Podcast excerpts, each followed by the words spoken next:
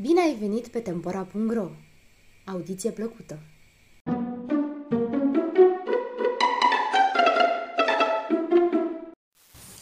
Zimbru și vulpea, Vasile Alexandrii Pe pajiște întinsă, cu flori îmbelșugată, păștea zimbrul voios, când pe furiș, prin iarbă, o vulpe pilată i s-a arătat și zise cu glas foarte duios.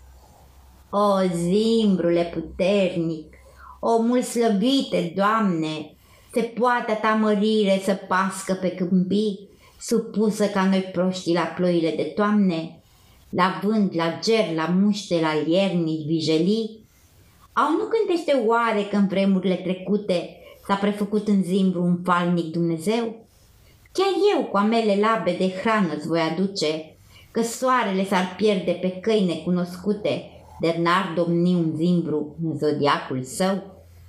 Ah, scumpul meu prieten, dăm voie a te duce într-un palat de cinste în care neîncetat chiar eu cu amele labe de hrană îți voi aduce și te-i feri de dușman cu al meu protectorat.